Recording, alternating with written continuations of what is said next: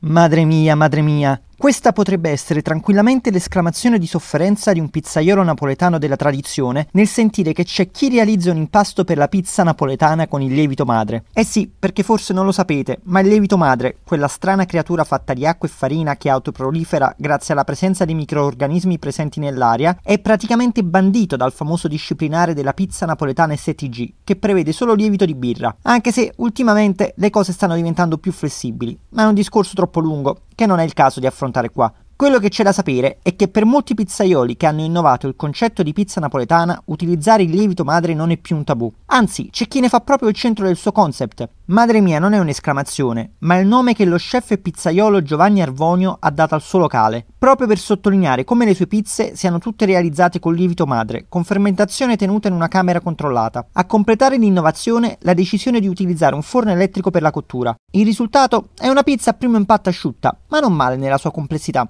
Nella mia visita ho deciso di assecondare l'intento del pizzaiolo di dare gran spazio ai prodotti della Velinese. Anzi, ancora meglio, sono andato più local possibile, prendendo una pizza che avesse, tra gli altri ingredienti, un pesto realizzato con nocciole di Avella, perché la città di Avella si trova a meno di 10 minuti di macchina dal confine tra Sirignano e Baiano, dove è situata la pizzeria, e Avella è da sempre rinomata per la sua produzione di nocciole. Quanto rinomata?